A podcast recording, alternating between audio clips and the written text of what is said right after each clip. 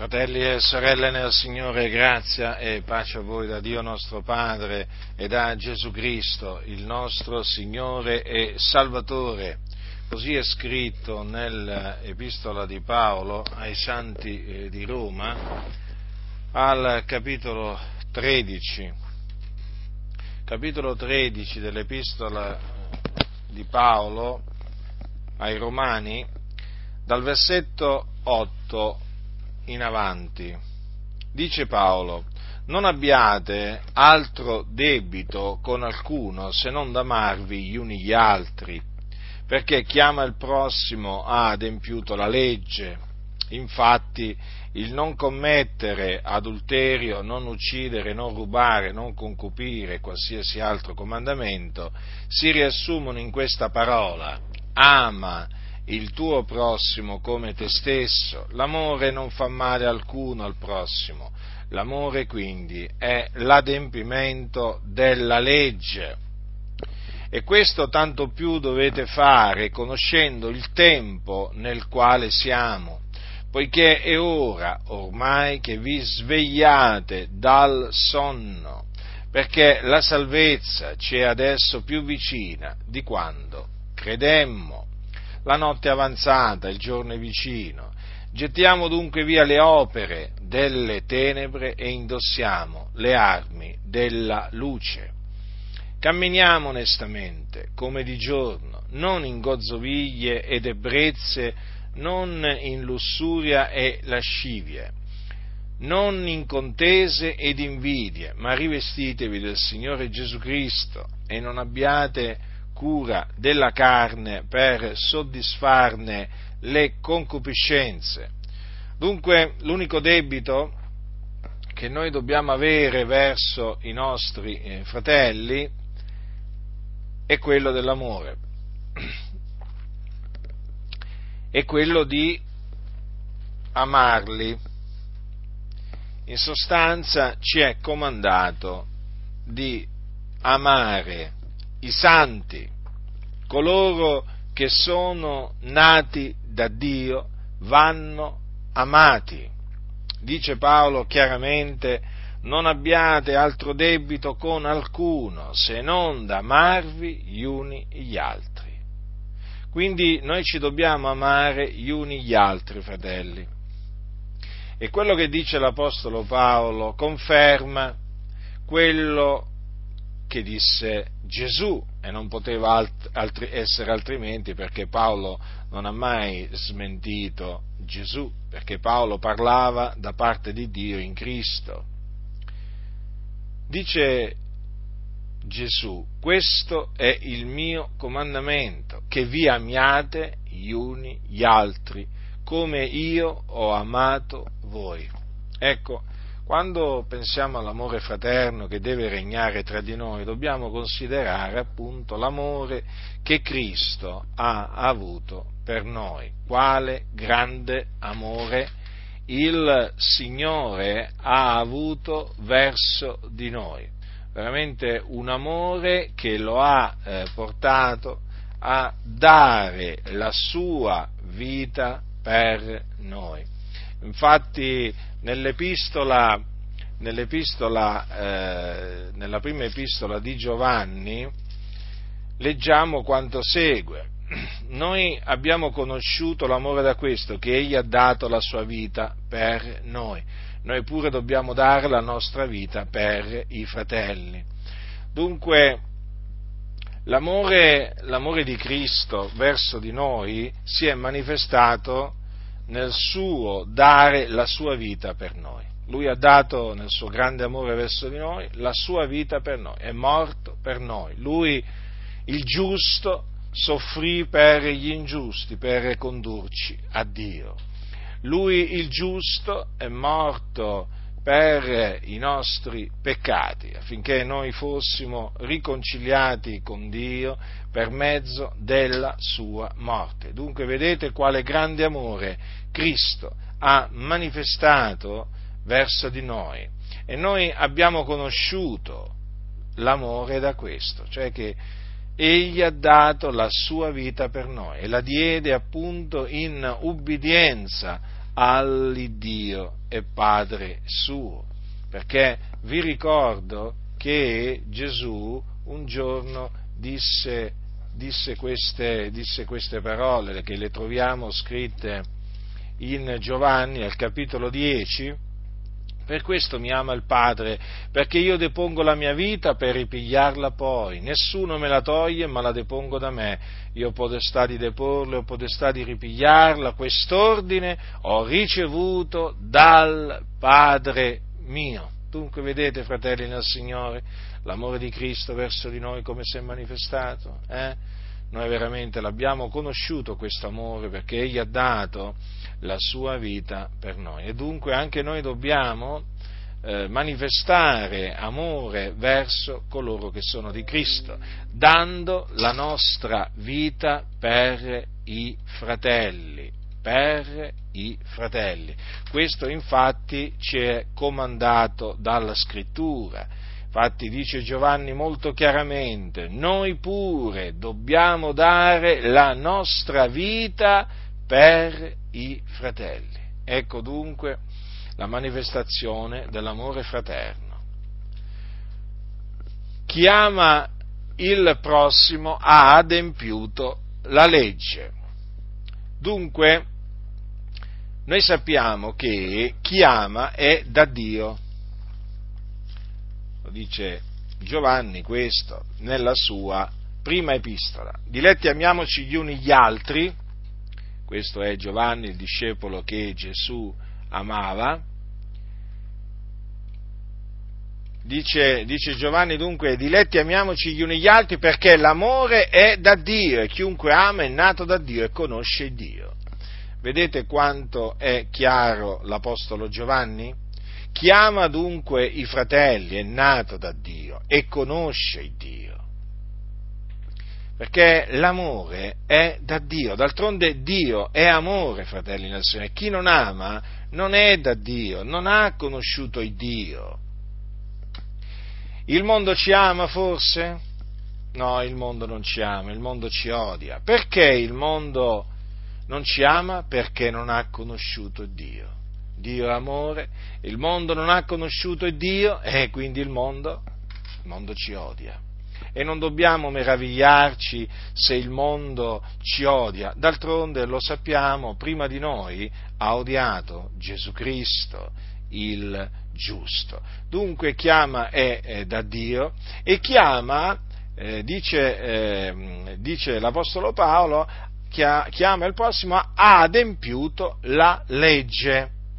Infatti, dice Paolo, il non commettere adulterio, non uccidere, non rubare, non concupire e qualsiasi altro comandamento si riassumono in questa parola. Ama il tuo prossimo come te stesso. Voi sapete che questo è il secondo comandamento. Il primo comandamento è un altro. Infatti Gesù un giorno ad una specifica domanda che gli fu, eh, che gli fu fatta, rispose in questa, in questa maniera. La domanda era, Maestro, qual è nella legge il gran comandamento? E Gesù gli disse, ama il Signore Dio tuo con tutto il tuo cuore, con tutta l'anima tua e con tutta la mente tua. Questo è il primo, il grande e il primo comandamento. Il secondo, simile adesso, è ama il tuo prossimo come te stesso. Da questi due comandamenti dipendono tutta la legge dei profeti. Vedete dunque quanto è importante il comandamento ama il tuo prossimo come te stesso? È il secondo comandamento.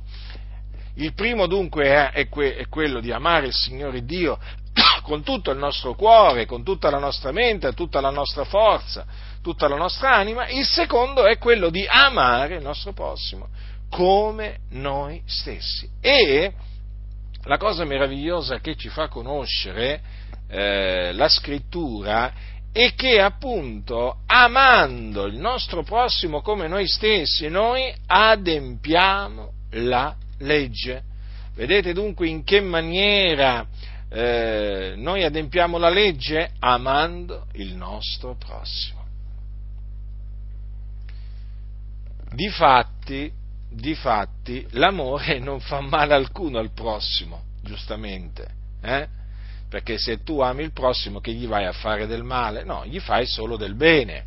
E quindi se ami il tuo prossimo non commetti adulterio con la moglie del tuo prossimo, non uccidi il tuo prossimo, non rubi al tuo prossimo, non concupisci.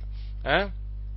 Non desideri ardentemente di entrare in possesso dei, dei, dei, beni del tuo prossimo, non brami i beni del tuo prossimo.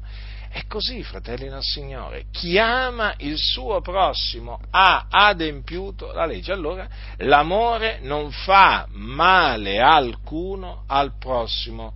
Sottolineo male alcuno perché eh, il male si manifesta eh, in svariate forme, un po' come il bene, no? quando facciamo del bene alle persone, il bene lo possiamo manifestare in svariate maniere e così anche il male.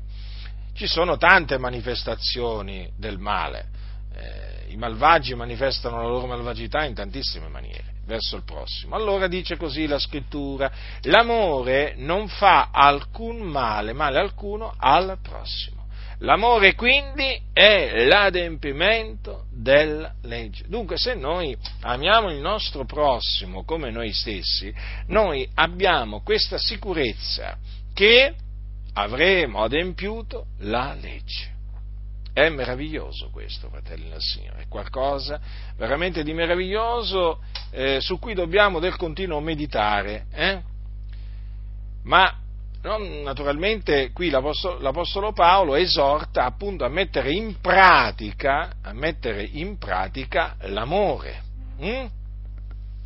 Quindi eh, ci esorta ad amare il nostro prossimo come noi stessi. Infatti dice, e questo tanto più dovete fare conoscendo il tempo nel quale siamo. Perché è ora ormai che vi svegliate dal sonno. Dunque stavano dormendo quei credenti Paolo li esorta a risvegliarsi. Per quale ragione? Perché la salvezza ci è adesso più vicina di quando credemmo. Allora, quando noi abbiamo creduto, la salvezza c'era vicina, ma adesso c'è più vicina. Dice più vicina di quando credemmo. Ora, a quale salvezza si riferisce l'Apostolo Paolo? Alla salvezza del nostro corpo, che eh, si compirà all'apparizione del nostro Signore e Salvatore Gesù Cristo. Infatti, fratelli, vi ricordo che noi aspettiamo il Signore per la nostra salvezza. Cosa dice infatti lo scrittore agli ebrei al capitolo 9, verso la fine? E come è stabilito che gli uomini muoiono una volta sola, dopodiché viene il giudizio, così anche Cristo, dopo essere stato offerto una volta sola per, i, per portare i peccati di molti, apparirà una seconda volta senza peccato a quelli che l'aspettano per la loro salvezza. Dunque, chi sono quelli che l'aspettano per la loro salvezza? Sono i redenti, quelli che il Signore si è acquistati. Essi lo aspettano, lo aspettano dal cielo naturalmente perché Gesù discenderà dal cielo, è asceso in cielo dopo essere risuscitato, apparve ai suoi discepoli e mentre li benediceva fu assunto in cielo, fu visto andare in cielo e il Signore ha eh, promesso di tornare, tornare e tornerà nella stessa maniera in cui fu visto andare eh, in cielo. Quindi discenderà dal cielo. Ora, eh, quelli che l'aspettano dal cielo lo aspettano per la loro salvezza. Questo, fratelli, è di fondamentale importanza saperlo considerarlo, meditarlo. Perché noi aspettiamo il Signore? Perché noi aspettiamo la sua venuta? Per la nostra salvezza. Perché noi eh, aspettiamo la salvezza del nostro corpo, la redenzione del nostro corpo, in quanto noi siamo stati salvati in speranza Infatti che cosa dice qua eh, sempre ai santi di Roma l'Apostolo Paolo? Sappiamo che fino ad ora tutta la creazione geme insieme ed è in travaglio, non solo essa, ma anche noi, che abbiamo le primizie dello Spirito. Anche noi stessi gemiamo in noi medesimi aspettando l'adozione, la redenzione del nostro corpo.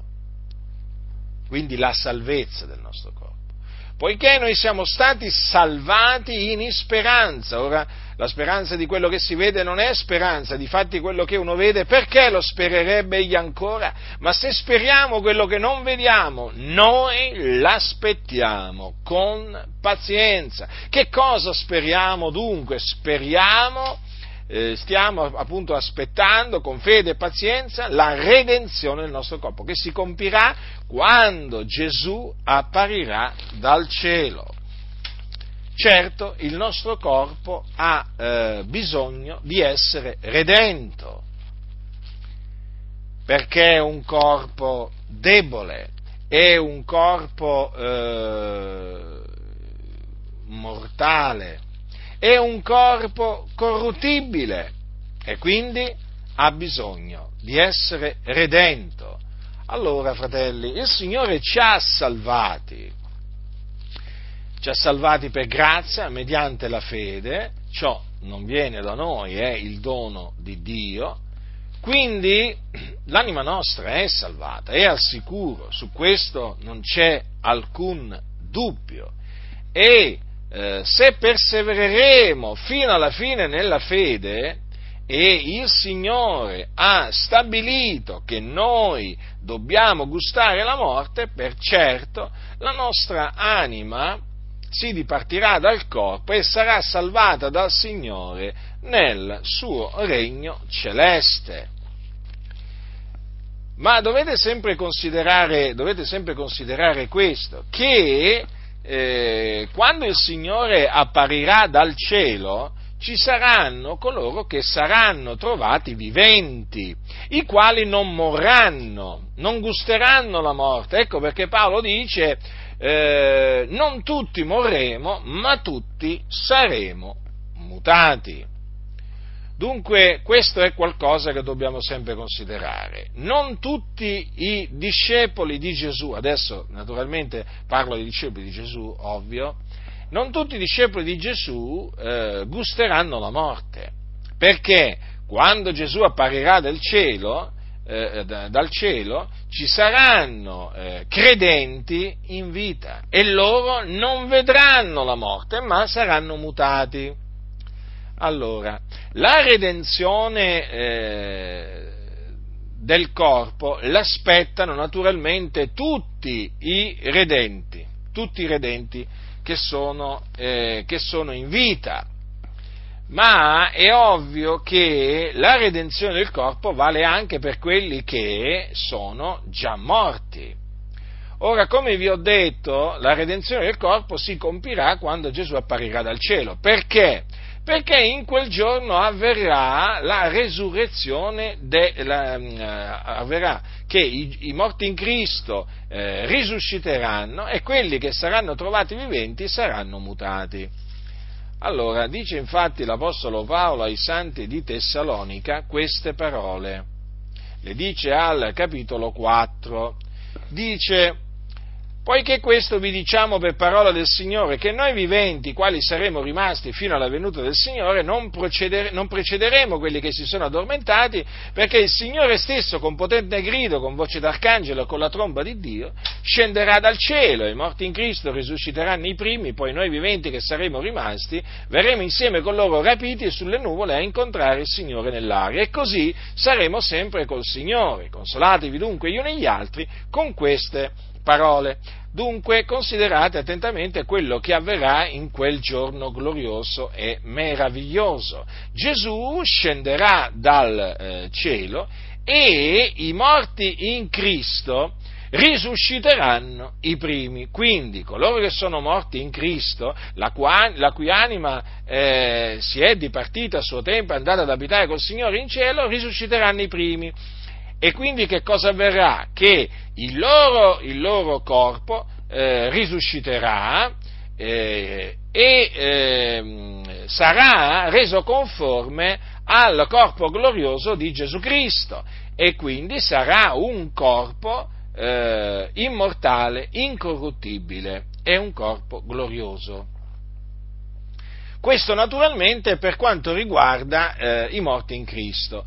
Quelli invece che saranno trovati viventi, e notate che in, questo, in, questo, in queste parole Paolo si includeva, ma naturalmente si includeva perché Dio volle che lui parlasse in questa maniera, ma noi sappiamo che l'Apostolo Paolo non sarà tra coloro che saranno trovati viventi all'apparizione dal cielo del nostro Signore Gesù perché Paolo ha gustato la morte.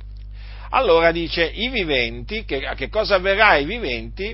Che eh, poi i viventi, che, che appunto sono quelli, sono, sono quelli, che rimarranno vivi fino alla venuta del Signore, verranno insieme con loro rapiti sulle nuvole a incontrare il Signore nell'aria. Quindi anche i viventi in quel giorno otterranno eh, un corpo eh, immortale, incorruttibile e glorioso. E in quel giorno, quindi, sia i morti in Cristo che risusciteranno, sia i, eh, quelli che saranno trovati viventi, otterranno la redenzione del loro corpo.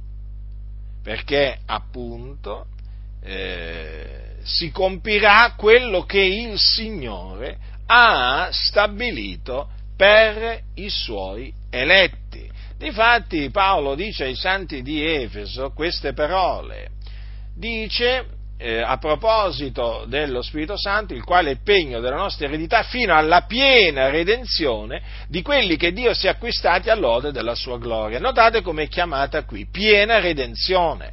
Certo, perché la redenzione del nostro corpo praticamente eh, completerà la, eh, la redenzione che Cristo ci ha acquistati col suo sangue nel senso che eh, appunto in, que, in, quel giorno, eh, facciamo un esempio, quelli che sono morti in Cristo hanno perso il loro corpo, l'hanno perso nel senso che la loro anima si è dipartita è andata ad abitare con il Signore, ma il loro corpo è rimasto sulla terra a decomporsi ed è tornato in polvere, quindi hanno perso uso questa espressione naturalmente per eh, farmi capire meglio, eh, hanno perso il loro corpo, ma quel corpo non andrà perduto per sempre, perché lo recupereranno, eh? perché il Signore ha stabilito di redimere anche il corpo dei santi. E allora, per naturalmente redimerlo, c'è bisogno che risusciti. E difatti noi abbiamo questa certezza che i morti in Cristo risusciteranno risusciteranno. Eh, non importa da quanto tempo saranno morti quando Gesù ritornerà, non importa se saranno morti da un giorno, da un mese, da un anno, da un secolo, da mille anni, duemila anni e così via, risusciteranno quei corpi, perché Dio ha stabilito la piena redenzione di quelli che Dio si è acquistati e quindi ha stabilito la redenzione del loro corpo, cioè del corpo degli eletti. E questo naturalmente ci è di grande consolazione, fratelli ci è di grande consolazione, perché mentre eh, naturalmente vedere eh, qualcuno che muore in Cristo ci riempie di tristezza, eh, naturalmente sapere che poi quel nostro fratello, quella nostra sorella che ha gustato la morte, un giorno poi eh, risusciterà, beh questo ci dà veramente una grande consolazione. E notate infatti, vedete perché Paolo dice consolatevi dunque gli uni gli altri con queste parole? Perché queste parole in effetti sono di grande consolazione per, eh, per i giusti, eh? per i giusti che hanno visto morire eh? dei fratelli, dei fratelli in Cristo. Infatti vedete l'Apostolo Paolo ehm, poco prima di dire appunto, perché questo vi diciamo per parola del Signore, che cosa gli dice? Fratelli, non vogliamo che siate in ignoranza circa quelli che dormono, affinché non siate contristati come, come gli altri che non hanno speranza, vedete? Vedete, fratelli, Paolo non voleva che noi fossimo nell'ignoranza, Paolo eh, voleva che noi sapessimo che cosa avverrà a quelli che sono morti in Cristo e che sono chiamati quelli che dormono. Eh? Perché quando uno muore in Cristo pare che si addormenti. Eh?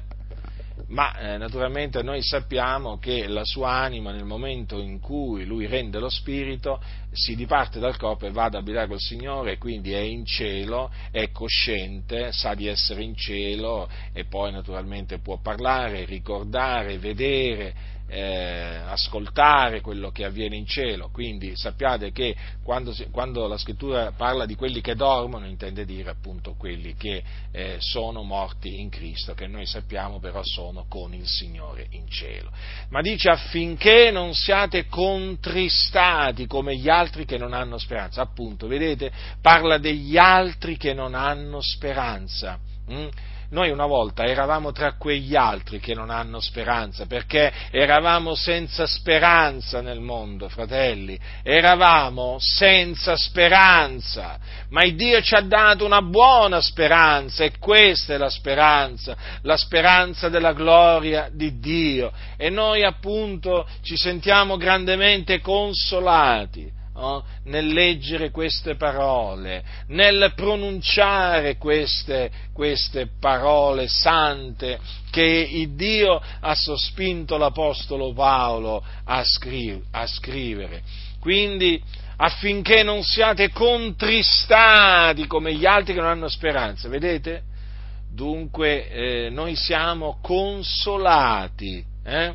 noi siamo consolati mediante queste parole. E quelli che non hanno speranza, eh, quelli che non hanno speranza sono disperati. Ma noi abbiamo, fratelli, una buona speranza e veramente dobbiamo ringraziare Dio per questa buona speranza che ci ha dato. Sapete, ci sono, eh, forse molti non, non se ne rendono conto, ma eh, nel mondo esistono miliardi di persone che non hanno speranza cioè, noi fratelli, gli eletti di Dio, noi, eh, noi eh, abbiamo una buona speranza, capite? Non siamo, non siamo, persone senza speranza. Il Dio ci ha dato una consolazione eterna e una buona speranza. E siamo stati salvati, infatti, in speranza siamo stati salvati in speranza. Infatti cosa dice l'Apostolo Paolo ai santi, ai santi di Roma? Dice così, la speranza di quello che si vede non è speranza, di fatti quello che uno vede perché lo spererebbe egli ancora, ma se speriamo quello che non vediamo, noi lo aspettiamo con pazienza, in effetti noi speriamo quello che non vediamo. Ma noi abbiamo la certezza che quello che speriamo si avvererà perché questa speranza ci è stata data da Dio, viene da Dio. E la fede, fratelli, è certezza di cose che si sperano. Eh? E tra le cose che noi speriamo, appunto, c'è la redenzione del nostro corpo. Quando taluni ci dicono, no, ma voi avete proprio la fede, voi avete proprio fede, ma voi ci credete proprio in quello che dite. E certo che ci crediamo, abbiamo la fede. E non viene da noi, ci è stata data da Dio, come la speranza, fratelli nel Signore. Tutte le cose vengono da Lui, eh? Tutte le cose, fratelli, che hai tu che non l'hai ricevuto? Quindi considera anche la speranza che hai, fratello, sorella nel Signore, ti è stata data da Dio. Adesso non sei più senza speranza, ma hai una buona speranza perché dice Paolo, se crediamo che Gesù morì e risuscitò, così pure quelli che si sono addormentati, Dio per mezzo di Gesù li, ricond- li ricondurrà con esso lui. Capite? Quindi come eh, Dio ha risuscitato dai morti Cristo Gesù, il suo figliolo, così al tempo da lui prestabilito risusciterà anche noi. Come dice l'Apostolo Paolo, infatti, dice eh, Dio come ha risuscitato il Signore, così risusciterà anche noi, mediante la sua potenza. Quindi se Dio ha stabilito che noi dobbiamo morire, che non saremo tra quelli che saranno trovati viventi alla venuta del Signore, noi sappiamo che quel corpo che lasceremo sulla terra un giorno ritornerà a vivere, fratelli nel Signore, sì, ritornerà a vivere quello stesso corpo eh, noi, eh, nel quale adesso ci muoviamo e col quale noi camminiamo e così via, eh, questo stesso corpo un giorno tornerà a vivere, sarà trasformato dalla potenza di Dio in un corpo glorioso, immortale, incorruttibile, fratelli del Signore. Considerate, vi ricordate quando Gesù risuscitò? Vi ricordate quando i suoi discepoli pensarono che fosse uno spirito? Dice, mentre essi parlavano di queste cose, Gesù stesso comparve in mezzo a loro e disse, pace a voi. Ma essi smarriti e impauriti pensavano di vedere uno spirito. Ed egli disse loro, perché siete turbati? Perché vi sorgono in cuore tali pensieri? Guardate le mie mani ed i miei piedi perché sono ben io, palpatemi e guardate perché uno spirito non ha carne e ossa, come vedete che ho io. E detto questo mostrò loro le mani e i piedi. Ma siccome per l'allegrezza non credevano ancora e si stupivano, disse loro, avete qui nulla da mangiare? Se gli fossero un pezzo di pesce arrostito. Alcuni manoscritti aggiungono, e parte di un favo di miele. Ed egli lo prese e mangiò in loro presenza. Vedete, fratelli, pensavo di vedere uno spirito, ma Gesù non era uno spirito, aveva carne e ossa, perché era veramente risuscitato. Eh? Il, quel corpo, il corpo di Gesù che Giuseppe d'Arimatea aveva preso, aveva, eh, aveva avvolto in un panno di linea, aveva messo nella sua tomba, eh? Quello stesso corpo era tornato a vivere perché Dio lo aveva risuscitato. E difatti Gesù disse loro, palpatemi, guardate, perché uno spirito non ha carne e ossa come vedete che ho io. Vedete dunque, quindi noi considerando come eh, Dio ha risuscitato il nostro Signore e Salvatore Gesù Cristo, allora naturalmente siamo, siamo mh, pieni di consolazione, siamo consolati nel sapere che poi, eh, in quel giorno, i morti in Cristo risusciteranno e otterranno appunto un corpo simile al corpo glorioso eh, del, Signore, del Signore Gesù Cristo. Quindi vedete quanto è importante credere nella resurrezione dei morti. Molti oggi negano la resurrezione dei morti. Hm? coloro che appunto sono dati alla filosofia negano la resurrezione dei morti e quindi negano anche che Gesù è eh, eh, risuscitato, lo negano, è così, come avveniva anticamente, eh? Così ancora oggi molti negano che eh, Gesù sia risuscitato dai morti. Ma noi lo crediamo perché questa è la verità, eh, il Signore è veramente risuscitato e, apparve ai suoi discepoli, parlò con loro, eh, si fece toccare da loro, mangiò e beve con loro dopo la sua resurrezione, si presentò a loro con molte prove e dopo 40 giorni egli fu assunto in cielo alla destra di Dio dove eh, appunto egli intercede per eh, noi. Dunque, fratelli, la salvezza del nostro corpo ci è adesso più vicina di quando credemmo perché? Perché eh, siccome che questa salvezza eh, naturalmente mh, mm, avverrà quando eh, Gesù apparirà dal cielo, siccome che la venuta del Signore dal cielo si avvicina, eh, o meglio è vicina, è chiaro che è vicina anche la, la salvezza del nostro corpo. Ma dice che la salvezza ci è adesso più vicina di quando credemmo. Beh, certo, perché quando credemmo, naturalmente, eh, abbiamo creduto, diciamo, in un tempo, diciamo, no?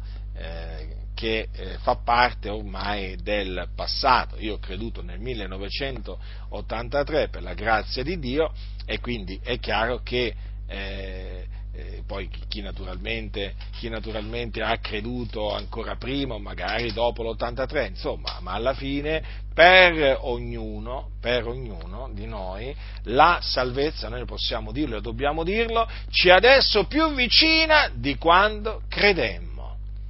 Ecco perché, fratelli nel Signore, eh? ecco perché dobbiamo amarci gli uni gli altri intensamente, sapendo il tempo, eh? il tempo nel quale, eh, nel quale noi eh, viviamo. Hm? Quindi eh, la salvezza del nostro corpo ci è adesso più vicina di quando credemmo. La notte è avanzata, fratelli nel Signore. Eh? Il giorno è vicino. Il giorno del Signore è vicino, la venuta del nostro Signore Gesù Cristo è vicina. Noi non stabiliamo tempi e momenti, perché naturalmente quant'è quel giorno e quell'ora nessuno li sa, eh? Voi lo sapete che ci sono molti che si dilettano a stabilire date, momenti del ritorno del Signore, sono sempre stati, sono sempre stati confusi eppure è scritto chiaramente quant'è quel giorno e quell'ora nessuno li sa, neppure gli angeli dei cieli, neppure il fiolo, ma il Padre solo. E, eppure, nonostante ci sia scritto così chiaramente, ci sono quelli che eh, facendo uso di false rivelazioni, false profezie, falsi insegnamenti, eh, stabiliscono appunto eh, la data del ritorno del Signore. E puntualmente, inesorabilmente, poi rimangono confusi, eh, perché le loro naturalmente sono delle menzogne. La venuta del Signore è vicina, questo lo possiamo dire e lo dobbiamo dire perché è scritto, quello che sta scritto si deve dire. Eh? E nel dirlo eh, vi posso assicurare che si vive tranquilli. Eh? Nel dire quello che sta scritto si vive tranquilli, la coscienza non ci riprende, eh? non, non c'è possibilità di rimanere confusi, dice siate anche voi pazienti, rinfrancati i vostri cuori, perché la venuta del Signore è vicina. Allora, fratelli, dice la notte avanzata, il giorno è vicino, gettiamo dunque via le opere delle tenebre, indossiamo le armi della luce, camminiamo onestamente come di giorno, non in gozzoviglie ed ebbrezze, non in lussuria e lascivia non in contese di invidie, ma rivestitevi del Signore Gesù Cristo e non abbiate cura della carne per soddisfarne le concupiscenze. Dunque, vedete, l'esortazione che eh, ci viene rivolta è quella di camminare per lo Spirito e non secondo eh, la carne. Infatti dobbiamo bandire dal nostro mezzo, dalla nostra vita, le gozzoviglie, eh? E le ubriachezze, che sono opere della carne, la lussuria, la lascivia, eh? La lascivia è a disposizione a una intemperante sensualità, soprattutto in quanto si manifesta o si esprime in forme compiaciute nel comportamento, negli atti, nelle parole, negli sguardi, soddisfare, sfogare la propria lascivia. E questo tratto da un, da un dizionario. Eh? Giusto naturalmente per ricordare a taluni che cos'è la lascivia. La lussuria, invece, sempre tratto dallo stesso dizionario, è l'abbandono ai piaceri del sesso, desiderio ossessivo e smodato di soddisfare tali piaceri, essere dominato dalla lussuria. Vedete dunque? Eh? Dunque è chiaro che eh, eh, do, dobbiamo fuggire la fornicazione, eh, l'impurità, perché eh, sono opere della, eh, della carne. Come, come, abbiamo visto anche gozzoviglie ed ebbrezze, quindi non dobbiamo inebriarci di vino o di altre, eh, diciamo, eh, di altre bevande, eh? porta alla dissolutezza, fratelli? Inebriarsi di vino poi porta, porta alla dissolutezza. Gli ubriachi, ricordatevi, non erediteranno il regno eh, di Dio. Ecco perché Paolo dice molto chiaramente: non vi inebriate di vino, esso porta alla dissolutezza. Mm? E le gozzoviglie, anche le gozzoviglie di cui si sente parlare di meno. Beh, non è che si sente tanto parlare anche di ubriachezze. Eh? Oggi purtroppo nelle chiese ci sono tanti ubriaconi. sì, sì, ubriaconi.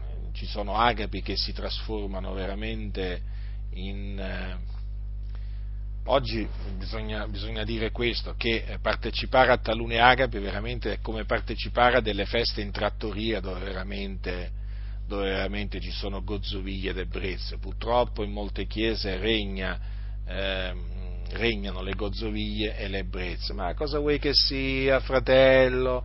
Eh? Noi ci dobbiamo rallegrare nel Signore. E come ti rallegri? Ubriacandoti? Eh? E come ti rallegri? Mangiando in modo smodato? Eh? Abbuffandoti? Oggi, oggi cioè, parlare di agapi non si può parlare in molti casi cioè sono veramente delle abbuffate, sono delle abbuffate certe, certe agapi, comportamenti vergognosi, veramente indecorosi, peggio veramente di, di, quello che avviene tra i pagani spesso, avviene, avviene in, certe, in, certe, agapi. Quindi vedete, anche il mangiare in maniera smodata, eh, mangiare eccessivo, eh, eh, anche quello è peccato, un'opera della carne, fratelli. Quindi non solamente il bere oltre misura, eh, il bere vino oltre misura, ma anche il mangiare oltre misura. Il frutto dello Spirito è temperanza, bisogna essere temperati sia nel mangiare, anche nel mangiare e nel bere. Quindi al bando le gozzoviglie e le, eh, e le ubriachezze, eh, fratelli. Quindi non in lussuria, non in lascivie, non in contese ed invidie, vedete, dobbiamo bandire anche le contese e le invidie. Non ci devono essere tra di noi litigi, fratelli. Eh, non ci deve essere uno spirito di contenzione. Dobbiamo stare in pace gli uni con gli altri, al bando, al bando i litigi, e anche i litigiosi, eh? A me non piacciono i litigiosi, quelli che vogliono sempre contendere, litigare perché a me, a me non piace litigare. Ci sono quelli forse che si sono fatti un'idea di me che è proprio completamente sbagliata. Cioè pensano che io sia uno che ama contendere, litigare, no, ma nella maniera più assoluta. Amo confutare, amo riprendere, perché questo sono stato chiamato a fare, ma eh, non contendere, nella maniera più assoluta. Le contese sono opera della carne. Chi cammina per lo spirito aborrisce le contese e se ne sta pure lontano eh? quindi al bando le contese eh? e coloro che sono contenziosi devono essere ammoniti e ripresi. Non vogliamo contenziosi, vogliamo persone pacifiche noi, che si fanno i fatti loro eh? e che non amano contendere, litigare. E poi anche, vedete, le invidie. Anche l'invidia, eh, le invidie come le contese sono opere della carne. E bisogna dire anche che in mezzo alla Chiesa spesso c'è invidia, ci sono invidiosi. Eh? E questa è una cosa che porta poi discredito alla, alla, chiesa, alla chiesa, di Dio. La verità è che ci sono, ci sono taluni che sono invidiosi del buon successo che Dio dona nel Signore naturalmente a taluni. Eh? Sono invidiosi. Perché essere invidiosi? Ci dobbiamo rallegrare invece nel Signore quando Dio onora un membro del corpo di Cristo eh, non dobbiamo provare invidia verso di lui, ma ci dobbiamo rallegrare con lui eh? e ci dobbiamo sentire onorati, perché se è un membro del corpo di Cristo e noi siamo membri del corpo di Cristo, è evidente che anche noi ci sentiamo onorati perché facciamo parte dello stesso corpo. Eh, quale invidia? Io sono contento, sono molto contento quando il Dio, quando il Dio veramente... Eh, opera, opera tramite altri fratelli, altre, tramite altre, altre sorelle, anche delle sorelle, eh, perché Dio si serve anche di donne, nella, nella, nella Chiesa, eh? non è che si usa solo di uomini, anche eh, di donne, però affinché nessuno mi fraintenda, eh? naturalmente non sto avallando il pastorato femminile, non esiste il pastorato femminile nella scrittura, la donna, ve lo ripeto, eh, può ambire, desiderare di fare la diaconessa e può essere, ricoprire questo ufficio se ha i requisiti, ma la diaconessa non, è, non deve essere atta a insegnare, il, il diacono non deve essere atta a insegnare e quindi la donna facendo la diaconessa non si metterà a insegnare, perché alla donna non è permesso di insegnare, però ci sono delle mansioni eh, a cui sono chiamate anche delle donne e bisogna ringraziare Dio per come veramente si usa di, eh, di, di, alcune, di alcune, sorelle. E questo bisogna sempre, bisogna sempre ricordarcelo, perché è vero che eh, alla donna non è permesso di insegnare, non è permesso di diventare eh, pastoressa, però il Signore permette, permette alla donna di avere sogni, visioni, rivelazioni. Eh? La donna può profetizzare se ha ricevuto il dono di profezia. Quindi ricordiamoci, ricordiamoci anche, anche, di questo, eh, fratelli del Signore. Quindi non in contese ed invidia, noi dobbiamo veramente essere persone pacifiche e non invidiose non invidioso. Guardate, l'invidia, fratelli del Signore, è la carie delle ossa, dice la scrittura. L'invidia va rodendo in una maniera che distrugge la persona. Eh? L'invidia porta il credente ad agire malvagiamente. Eh? Ecco perché ognuno di noi deve bandire l'invidia dalla sua, vita, dalla sua vita. Cioè praticamente Sapete, quando si parla dell'invidia, generalmente si parla dell'invidia verso gli empi, eh? ma noi non dobbiamo essere invidiosi nemmeno verso i giusti. Perché se cominciamo a diventare invidiosi anche verso, cioè verso, i giusti, voi cosa pensate? Che l'invidia non porterà ad agire malamente chi è invidioso dei giusti o dell'opera che compie il giusto? Ma certo, fratelli, l'invidia rimane sempre invidia e la, la contenzione rimane sempre contenzione. Eh? Anche se la contenzione uno pensa di eh, praticarla per il bene della Chiesa, è sempre contenzione, non va praticata, perché che faremo? Faremo il male onde ne venga il bene, così non sia. Dove sono invidia e contenzione, qui vi è disordine ed ogni mala azione, ricordatevelo sempre, fratelli del Signore. Ecco perché Paolo dice non in contese ed invidie, perché io peraltro l'ho visto questo, i contenziosi e gli invidiosi sono disordinati e dediti ad ogni, ad ogni mala azione. Quella che hanno, eh, e di cui talvolta si vantano, non è la sapienza, che, la sapienza di Dio, quella che scende dall'alto, ma è la terrena, la carnale, la diabolica sapienza. Capite?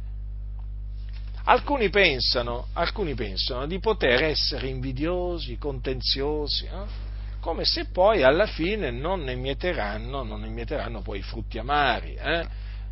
No, no, fratelli nel Signore, che nessuno si illuda, eh? dove sono invidia e contenzione, qui vi è disordine ed ogni mala azione. Vi ricordate che cosa, che cosa diceva Paolo di quei credenti che si erano messi a predicare Cristo per invidia e per contenzione? Ricordiamolo. Dice Paolo, Paolo era in prigione a motivo di Cristo, quindi era in catene per Cristo. Scrive ai santi di Filippi e gli dice, tra le altre cose, questo.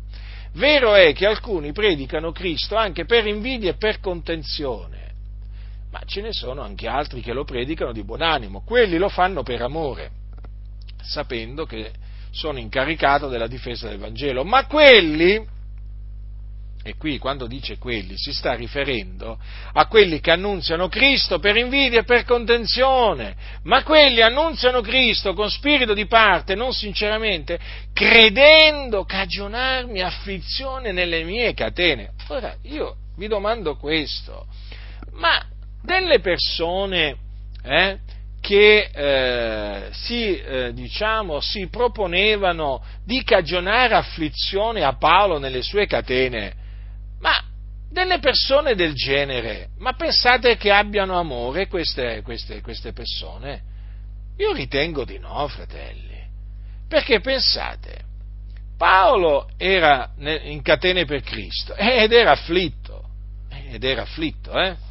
perché naturalmente si trovava in questa distretta. E questi cosa facevano? Credenti, eh, credenti. Predicavano Cristo per invidia e per contenzione per cagionargli afflizione nelle sue catene. Cioè, ma vi rendete conto, fratelli? Eh? Ecco perché vi dico che l'invidia e, conte- invidie e le contese sono invidie e contese, sono opere della carne e vanno bandite dal nostro mezzo. Nel momento in cui eh, noi ci accorgiamo che alcuni sono litigiosi o invidiosi, noi li riprendiamo immediatamente. Perché i cristiani non devono essere né contenziosi e neppure invidiosi talvolta, talvolta eh, ci sono delle opere della carne che noi sottovalutiamo, eh? Come, se, come, se, quelli che le compiono fossero al sicuro eh? o non vanno incontro, diciamo, non andassero incontro alla rovina. Ma non è così, fratelli del Signore, perché se voi leggete la lista delle opere della carne che fa Paolo ai santi della Galazia, eh, vi accorgerete che poi dopo averci inserito naturalmente in questa, in questa, in questa lista le contese e le invidie, eh, eh, come anche le sette, le divisioni, le ubriachezze, le gozzoviglie, eh, la fornicazione, l'impurità, la dissolutezza, l'idolatria, la stregoneria, l'inimicizia, poi dice altre simili cose circa le quali io vi prevengo, come anche vi ho già prevenuti, che quelli che fanno tali cose non erediteranno il regno di Dio. Quindi, fratelli, quando la scrittura ci comanda di fare una cosa, facciamola. Quando la scrittura ci comanda di evitare una cosa, evitiamola. Perché quello che la scrittura ci comanda di fare, eh, ci comanda di farlo per il nostro bene, non per il nostro male. Ma se noi, eh, se noi, pensiamo di poter fare quello che vogliamo noi, e poi, fratelli del Signore, andremo incontro alla rovina. Eh? Andremo incontro alla rovina.